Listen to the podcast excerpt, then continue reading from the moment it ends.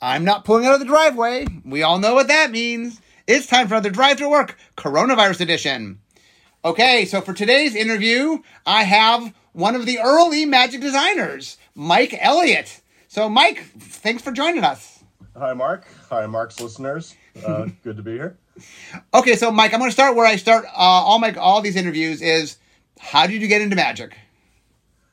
Oh wow, that's an interesting story. Uh, I got introduced to magic by one of my friends uh, named Jeff Goldsmith. He's a very avid gamer. I actually still uh, stay in touch with him. I see him every year at the Gathering of Friends, which is kind of a game convention for game designers. Uh, I started playing bridge back in 1987, and I played with a group of people from college and grad school, and we would kind of travel around to all these events and uh, all around the West Coast. And I was at an event in Pasadena, uh, like the end of May, early June of '94, and we were staying at Jeff's house. Uh, and after the events, we would basically, like, the events would end around midnight, and we would go back and we would basically play games until like two or three in the morning, get up, play bridge, go back home, play games again, and repeat that for like three or four days and he would always introduce like all of these weird like core hobby board games. Uh, some of the ones we played were like uh, Barbu, uh, Acquire just come out, so we would play a lot of Acquire. Uh, kind of uh, Formula Dé, uh, and one night he pulled out like kind of this deck of cards, and he's like, "Oh, this is a new game called Magic." And I'm like, "Okay, this sounds fun." And there were like five of us, and he's like, "It's a multiplayer game." and he's like, you, everyone starts with seven cards. And he's like, and there's there's a bunch of decks in the middle. Like you have a center deck where you can draw like land cards, and then there's one deck of each color where you can draw like white cards or red cards or blue cards or black cards. And he's like, so each turn you get to decide like which color card you want to draw. So I'm like, okay, this sounds like fun. So we we kind of played a game and got like we had the attacking, and it was kind of like a a regular multiplayer free for all Magic game. And at the end, I I Jeff ended up winning. I came in second, uh, and I'm like, oh, this is fun. So when I got back to this was in Pasadena. Uh, when I got back to Phoenix, which is where I was living at the time, I went to a core hobby game store. And I'm like, oh, I want to buy some of these cards, and there were some guys playing there, and I'm, I like started watching them play, and I'm like, wow, that's not anything like the way we played. so I like read the rule book, and I'm like, wow, this is this is a lot different game. So I learned the actual rules, started playing. Uh, and basically kind of abandoned all my bridge friends because I started playing Magic so much. And they started getting pissed at me because I was like now playing in all these Magic tournaments and not uh, playing bridge with them anymore. And uh, okay, so at some point, if I, if I remember your story correctly, uh, someone from Wizards comes to Phoenix, right? Yeah. So uh, one of my friends there was a uh, that I kind of played in the local stores was a guy named Dancer. Uh, and he had told me that some of his friends were going to be like showing up from Wizards, uh, but I didn't actually like know who they were, what what their like who who they were. He's like, oh, it's like some of my friends from Wizards are going to be out there. Like maybe I'll introduce you. So I was playing a tournament at Arizona State University, and these these guys walk up to me and they're like asking me like, oh, what do you think of the game? And I like start unloading on them about like how oh, everything like no one plays with creatures and everything is about balance and fireball and uh, and control decks and like just how like balanced everything is and uh, like there's just not a lot of diversity. And they're like, oh, well, we work for the company. Uh, it turns out it was Joel Mick, who was at the time the, the head of R&D, and David Lee, who was at the time uh, working in legal for for Wizards of the Coast they're like, why don't you come on out and interview and we'll we'll do. I'm like, yeah, that sounds like a lot of fun. I was working at a at a hospital at the time on the night shift. I'm like, yeah, this sounds like like it might be an interesting career move. Okay, so you started in January of 1996, is that right? Yeah, I, I came out in December and found a place, and that's kind of an interesting story too, because the the weekend I came out was the uh, Black Friday weekend. Yeah. so like I, I, I come out and I'm being introduced around and, and they just had a layoff where they'd laid off like a hundred people or so. And Mike Davis, who was a, the head of R and D at the time, and and sadly passed away a few years ago. Uh, was introducing me around, and everyone's like, "You're you're like a new hire." They just they just like fired. so I, I, wasn't like particularly well received the the, the, the first few days. Uh, I had been working at a hospital and I was under contract, so I came out like as soon as my contract ended, uh, and then started working the first day of January in in 1996. So one of the interesting things, which will tie into the, ne- the next part of our story, is so both you and I. I started in October. You started in uh, January, the following January. Um, you and I were both hired not as designers, but hired as developers. Uh. And you and I used to gripe to each other all the time that we, we wanted to design. That's what we really wanted to do.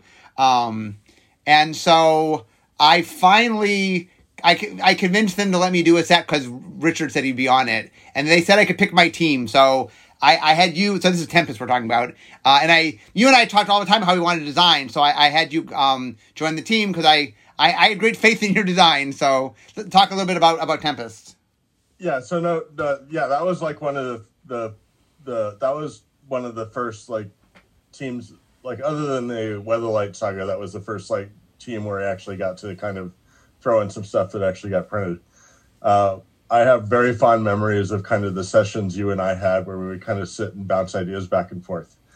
Uh, you were were kind of what I called like the spigot. Like you would just throw out like idea after idea after idea after idea, and I would like just listen to a bunch of these ideas, and it was it was just really uh, like just like spurred me on creatively to like come up with some of the stuff. I mean, a lot of some kind of my better cards I came up with like after listening to some of the stuff you were were proposing.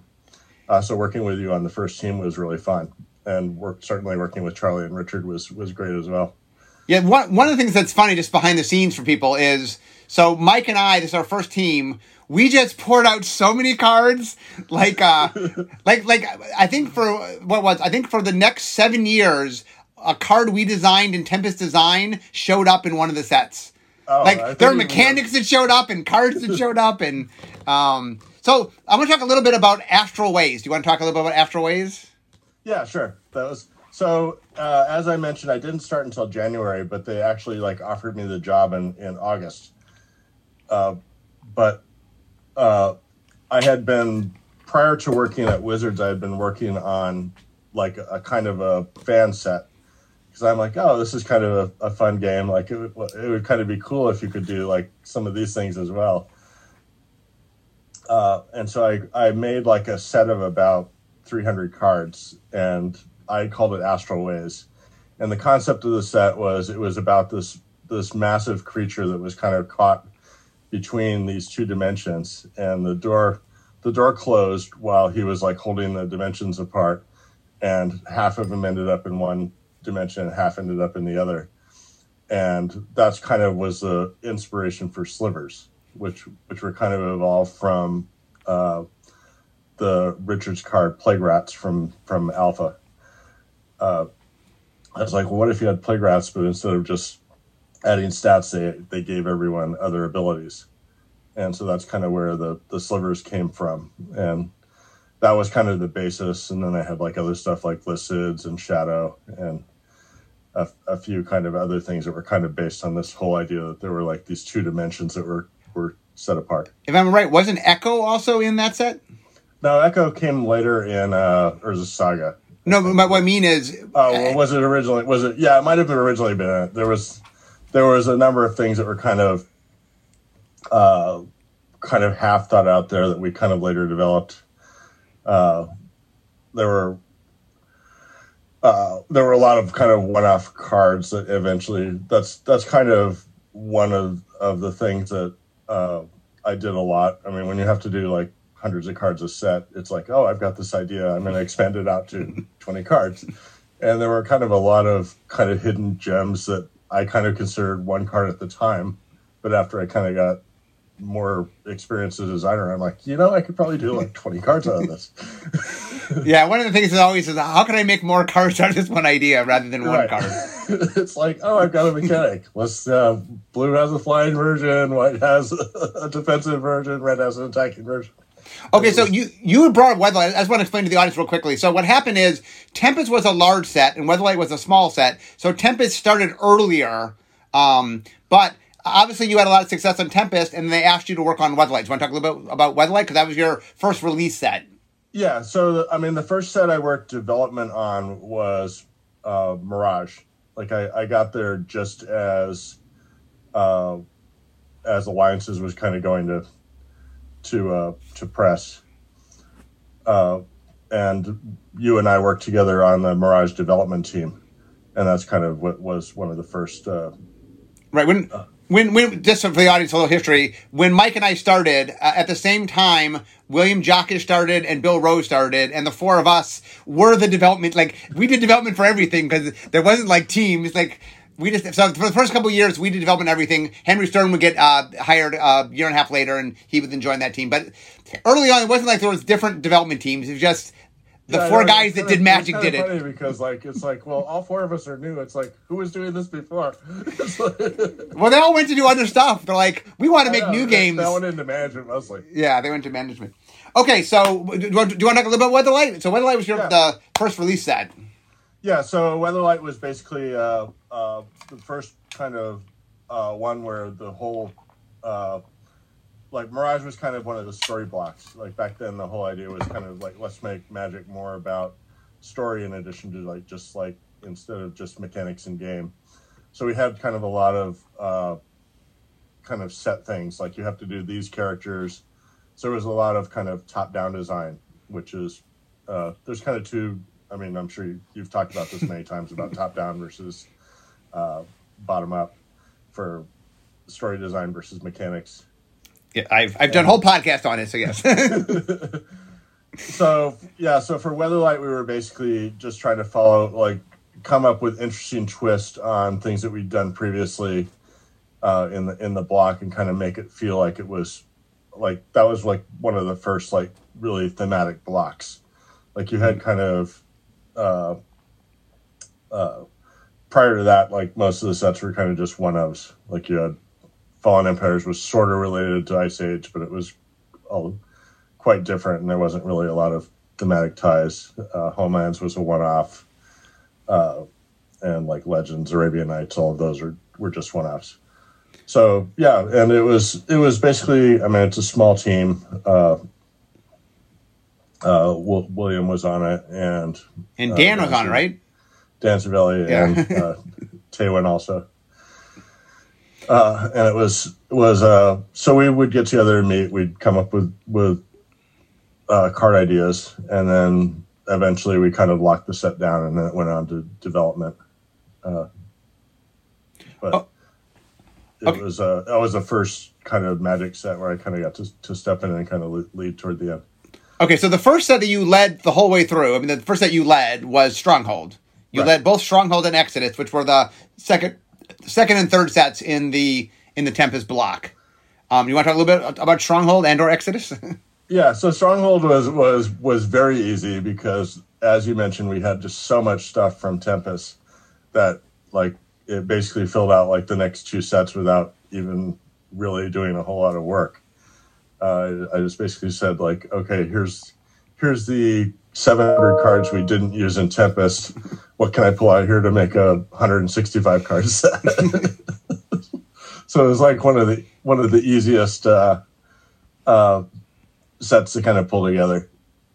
Uh, it just had kind of extensions like, well, here's how we're twisting slivers, here's how we're we're twisting shadow, and you kind of like set out like little goals and then just try and make sure there's enough hooks in the set, uh, and that there's just enough interesting cards.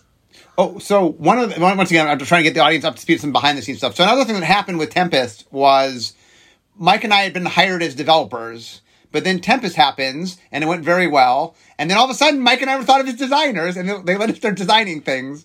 Right. Um, and I, it, it was like it was almost like a switch flipped, and it's like, okay, you're designers now. Like af- after Tempest, it's like I think I led like four sets in a row. You did, you did. and You- then and then you led a set, and then uh, like it was kind of like we were rotating for a while, where each of us would do like, uh, I do a set, you do a set, I do a set, you do a set. It went on for that like for like three or four years. Yeah, least. yeah, it did, it did. Um, okay, so you did Stronghold Exodus. Okay, then comes a whole new block, Urza Saga. Oh, yeah. Urza Saga. So there's a very interesting story on Urza Saga. So Urza Saga had probably like one of the loosest design teams of of any Magic things. Uh, at the time, WotC was trying to put out three products at the same time. They were trying to put out Urza Saga. They were trying to put out uh, uh, Portal Three Kingdoms, and they were trying to put out Unglued. So Mark, you were, you were in charge of Unglued. Henry was in charge of, of Portal Three Kingdoms, and I was in charge of Urza Saga. So Urza Saga, like you, you provided me with probably like 100, 130 cards for Urza Saga, and I, I kind of folded in the stuff that you provided, that Bill provided, and we had like a few informal meetings, but it wasn't like there was a full kind of set down, like let's let's do like solid design stuff. It was more like here's some stuff, put this together with, with what you're doing, and so the set kind of got uh, not quite hastily put together, but it wasn't. It didn't have kind of the full design method that that most of the other sets had. So well, it was kind of. yeah. Also, I want to point out to people that the, so the two main mechanics in the set were echo and cycling, both of which were in Tempest design. right. um, you had made Echo, which I th- Echo I thought was from from my memory was it was from Afterways, but maybe it was your mechanic. I, I don't know where you you got it from. I always thought it was an Afterways. Maybe that's wrong. Uh, and yeah, then Richard, and there, there, were like yeah, the, there was the original version of kind of the the cycling stuff in Astral Ways before Richard did the the version that uh, went to the graveyard. Okay, like I had three cards in the early one where when you play them, they, you could pay R. They were only in red. Mm-hmm. You could pay R, and they went to the bottom of the library. Oh, that's cool. Uh, yeah. Uh, and then when uh, I was talking to Richard about it, he's like, "Well, why are you having them go to the bottom of the library? They should go to the graveyard." And I'm like, "Yeah, that makes a lot more sense. like, like, that that's a way better version." Uh, uh, and so that's the that's the version we ended up using. Uh, at the time, I was kind of like super paranoid about Animate Dead. Mm-hmm. Uh, there was like this whole time frame when everyone's like, "Well, you can't put stuff in the graveyard because people will just animate it and bring it back, and that's going to be a disaster." And then we finally realized, like, well, oh, well, you can kind of control that with things like disenchant and like mm-hmm. just having a lot of anti-enchantment stuff. But uh, so those were those were kind of the two major mechanics, uh, and uh, the uh, but as I said said like kind of the interesting thing was how quickly the set came together. I I kind of tell a story like oh well it it came the the set went from like not being there to complete in like over a weekend. I mean, a, a, lot of the cards we'd made we'd made in previous times. I mean, it, it, right? Just yeah. so the audience understands, it's not like in it's a weekend not, we made all the cards. In, in a weekend, you sort of put everything together to to make the set but the the then it went to like development and as i said like the whole company was under a crunch then so like a lot of the development team was just me and william playtesting while everyone else was working on like their individual projects yeah so a lot of stuff kind of like that that was one of the more like less developed sets that we put out and that's an understatement yeah, so I, I go ahead. I'm sure you've told the, like the the story about like how Peter called us in and all that. I, I, I just want to say that I I have told the story of us getting chewed out by Peter. So yeah, so here, was... so this is a good lead into the next part. Is so Peter had said to us, if you do this again, if the next set is broken, you're all fired. So let's talk about the next set, Mercadian masks. so so we got kind of mixed messages out of out of like Peter's saying. It's like he he called us in. He told us like, oh, like we've got six or seven cards that like people are really unhappy with, like Tolarian Academy and Windfall, and the, like we had a car that was banned the first day. I mean, like that's not, that's never a good sign. Uh, that's that's probably like one of the most broken cards I've done. Uh, so he called us in. he's like, "Oh, like don't don't do this again and then like everyone's real dejected and then a few seconds after that he's like but we have been getting these reports that all the stores are selling it really well and went on for like five more minutes after chewing us out for, for 20 minutes about how how excited he was about sales. And so I walked out and I was talking to Bill and I'm like, well, that was kind of a like little mixed message there at the end. So on Mercadian Mask, we we still try to do uh, like push things, but we we aired more on the side of caution than we than we do normally on sets. So like we had mechanics like the Rebels, uh, but we weren't able to kind of push some of the stuff, and and so some of the mechanics were a lot weaker, and the set wasn't as well received. Uh, we still had a few kind of broken cards like Rishadan Port uh, was a was a problem for the environment for a while. I think that was a Mercadian mask, but I'm not positive. Yeah, that was a, that was a Mercadian masks. That I made I made that card. That was a mistake. Yeah.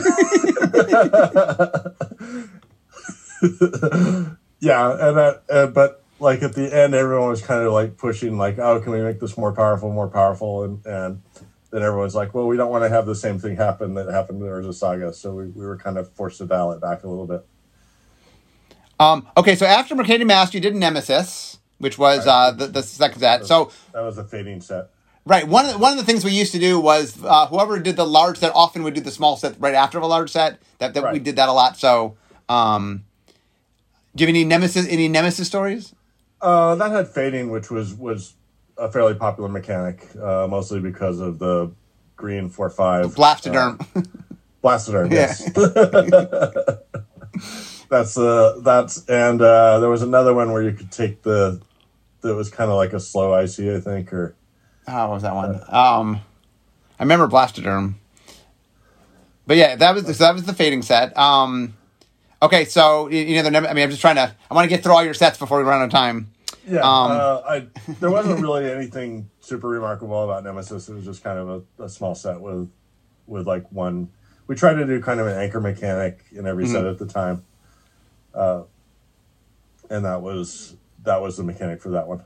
Yeah, uh, interesting. Early on, we used to do two mechanics at, in the first set, and then just we would do those mechanics throughout the block. But then as we advanced, we started wanting to introduce a new mechanic for each set, and we started doing Right. new mechanics that would change. It was all about, uh, which was one of your big things you were pushing was like every set should have some sort of easy hook that you can kind of point to and say, Yeah. this is what's going to sell the set. Okay, so after Nemesis is uh, you worked fifth edition, which I think is the only course that you you you led. Do you have any memories of fifth edition? Just the rules. I mean, I, I that was really painful sitting through like hours and hours of rules meetings on on what what the rules changes were going to be and all of that. The, the set itself wasn't like it was just kind of picking like which cards from older, older sets you're going to put in here, but like having the the rules meetings with Beth and and Tom and was just like uh, painful. Okay, so It's, ne- it's not one of the areas I enjoy. next up is actually a, a interesting product. So Vanguard, um, you led Vanguard. So explain to people what Vanguard is. So Vanguard was the big oversized cards where you put them in front of yourself and you have kind of a special power that you play when you're when you're playing during the game. Uh, we originally did eight, and then there was there was- the first set was eight of them, and then there was a second later set of eight of them. Uh, but we had done like all of the designs for them in the original uh, things, and we just said like, well, here's the other ones we can do kind of later. We actually did a third and fourth one, by the way, as well. Oh, okay. Um, but yeah, I think Vanguard was. I mean, uh, I think you're the one that came up with Vanguard. I I, I was in charge of making it Weatherlight Saga. I remember that. um, we, we decided there would be all the characters of Weatherlight Saga, and I had done that. So I, I like who's going to be Gerard? Who's going to be? But uh, I, I think yeah, that, it was yeah. a it, it was an idea that uh, I I've been pushing around. I mean, other people were, were had been kind of discussing it as well. Uh, so I can't can't take like full credit for that one, but it was uh, it was uh, the idea that like oh look, what would happen if you had kind of this static power uh, that that only you had and your opponents didn't. The the biggest problem was that some of them were much more powerful than others, and it was really hard to balance those. Yeah, they were. Uh, But the thing that's important, I just want to stress here, is one thing is you you were.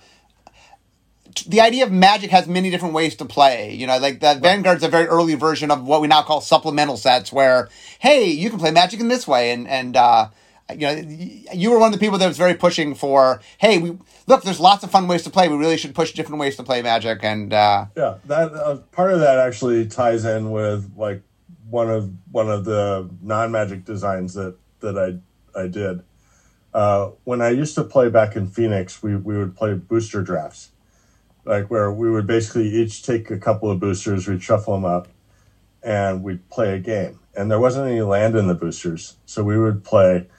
When you had a card, you could either play it as a land of that color, or you could play it as the the card itself. And so that's how we kind of got around the fact that like there wasn't any land in these early boosters. It's Yeah. like, oh, you've got like a, a a six cost thing that you're never going to play. You put that down. That's your mountain, and now now you can use that to cast your goblins. And uh, I later used that as kind of a, a basis for a trading card game I did called Duel Masters.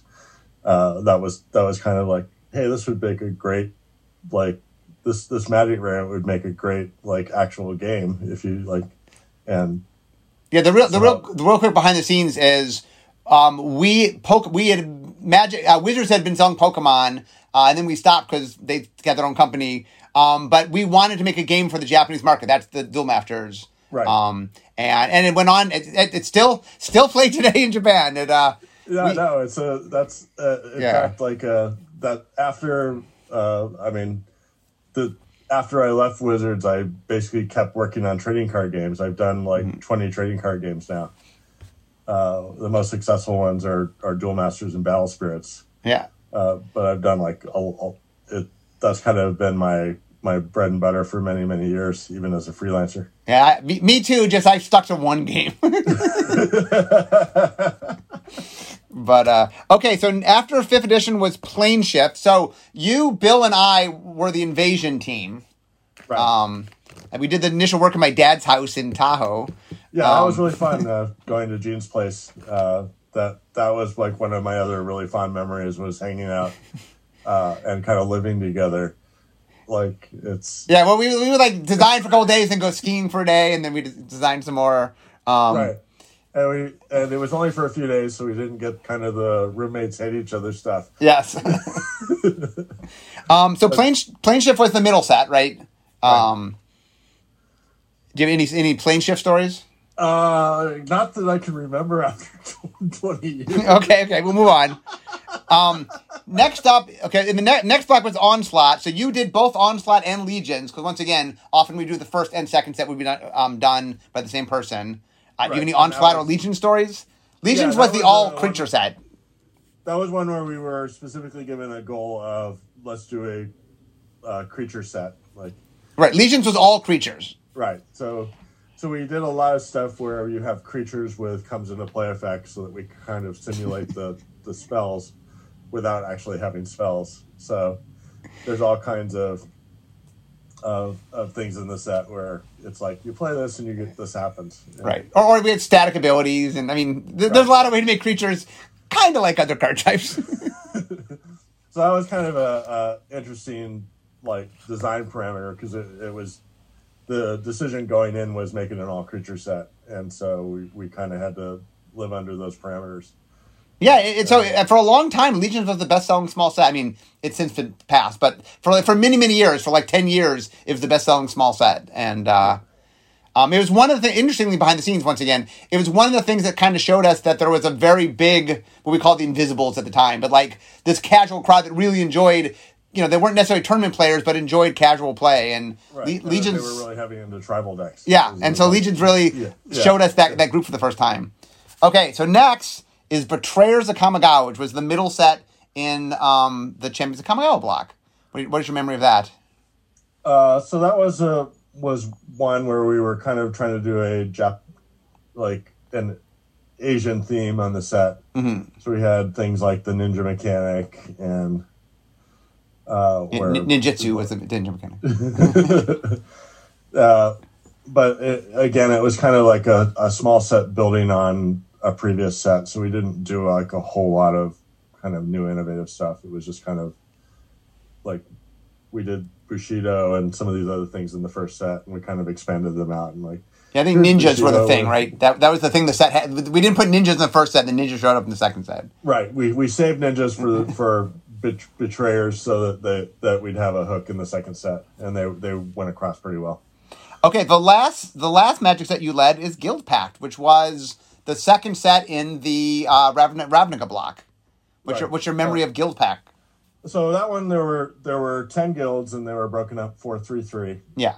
and w- we had the middle three. So we had to we basically did a mechanic for each of the three uh, guilds, and then all the cards in the in the each of the guilds was kind of themed around those particular mechanics, and it was almost like we were making three theme decks and then building throwing some some extra cards in around those those decks.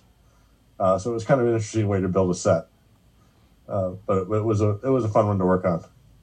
Yeah, no, it is. Uh, Ravnica has gone on. I mean, just uh, I'm not, yeah, I assume you keep up with Magic, but Ravnica has gone Yeah. on to be uh, one of our most popular. I mean, if not the most popular setting we've done. So uh, uh, the the audience loves Ravnica.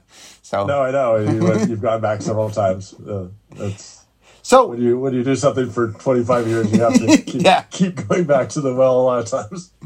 Um, okay, so that's all the set Is there any? I mean, I, I'm I- I'm almost to my desk here, but is there any anything else from your time at Wizards that I didn't hit? Any other memories you want to touch upon before we wrap up? Uh, it was just interesting, like seeing the company kind of develop out from kind of like a garage band to a uh, like a major touring company. Yeah, uh, it was kind of fun being there during those years. Uh, I mean, we had a lot of days where we'd come in at at, at nine and we wouldn't go home until like 1.30 or two in the morning, yeah, and we'd we'd kind of take a few breaks for like dinner, and uh, it was it was a really fun like experience. Uh, I I still keep in touch with a lot of people from even though I haven't haven't been at the company for 15 years. Uh, it it's still like I still have very fond memories of of my time there and and uh, it kind of made me who I am today. So like I can't really uh, can't really have any complaints. And then one of the things I want to stress is just for people who are, I, I like to think of myself as a magic historian. Uh, Mike, you, you contributed so much. There's so much stuff that's just a, a part of what magic is that you really contributed. And like I said, we, we hit upon some of them, stuff like slivers and the stuff that, you know, but um, a lot of early magic, so much of what we built upon was a lot of the work that you did. And like, when you go back and look at these early sets and watch a lot of the evolution, a lot of that was was due to you. So I, um, the reason I wanted to have you on is, you know, you were a very, very big part of early Magic, uh, you know, early and middle Magic, um, and so I just, I, I'm trying the best I can in the interviews to pull all these different people in, and I've been interviewing lots and lots of people from all, across the thing. But um, I, I believe you still hold. I mean, you're, I believe you are number two in most design sets led. Uh, which is impressive. Fifteen years later, that's impressive. Well, I, I'm number one. I, I got you beat by a bit, but uh, Oh, those, those fighting words. so you were number one for a while, but I did manage to pass you. So, um, but uh, like I said, it's I, I one reasons I wanted to bring you on is you you were super influential, and I I if you play Magic and there's things you enjoy in Magic, that Mike has his fingerprints on a lot of that. So I I, I hopefully I just a lot of the audience might not know you just because you you know 15 years ago for a lot of them was a long time ago. Some of them not so long, but for a lot of players. So anyway, I'm I'm glad to have you on. Oh, thanks. Yeah, I think uh, probably the, I mean the ones that seem to be most popular, like Slivers and Madness, and are probably like the two that were most. Uh, and Madness wasn't even my set. That was just like a kind of a magic uh, mechanic I threw into to Torment. And by the way, I was I was unaware of this till this meeting. I, I always thought of cycling more as being a Richard thing, but it, but you had your hand in cycling, and that that we've used that mechanic more than I mean, as far as not an evergreen mechanic, we brought that back, you know, five times so far or whatever. So, um, Yeah, that was a. Uh, but the uh, as I said, it's kind of like like crafted my life. I mean, I'm sure I'm sure it's crafted your life much better. But like I would, I wouldn't be the designer I am today if it hadn't been for working with Richard Garfield, Bill Rose, and you. I mean, I learned from you. I kind of learned like how to just throw out a bunch of ideas and see like even if some of them seem like really crazy it's like one of these crazy ones might actually be something that that uh that is something that you could make a game out of yeah, and also Uh, sometimes the the less crazy let- version let- works. let me last tell. I want to tell one of my favorite kind of design stories that goes back all the way to Mirage. Okay. Uh, so during Mirage, they had this idea that like we should put in kind of like a marquee card. Uh, and you and I like immediately glommed on this. We're like, well, what can we come up with that's a, a marquee card? Mhm. So you and I had probably like several like hour long kind of jam sessions where we went back and forth uh, on like, well, what can we do for this and this? And on one of them, we were kind of sitting over by Karn's desk and we were throwing ideas back and forth. And we had this idea, well, what about if you had something where you kind of messed with your opponent a lot? And you pitched like this this idea of like, well, what if you just took over your opponent? Like you just took over their hand and, and took took over took over like what what they were doing and and like you just played their hand for them. How cool would that be? And like, well, I don't think you could do something like that. What if you like maybe like stole one one of their cards and you could play like one of their cards? And and you're like, well, that's not nearly as exciting. and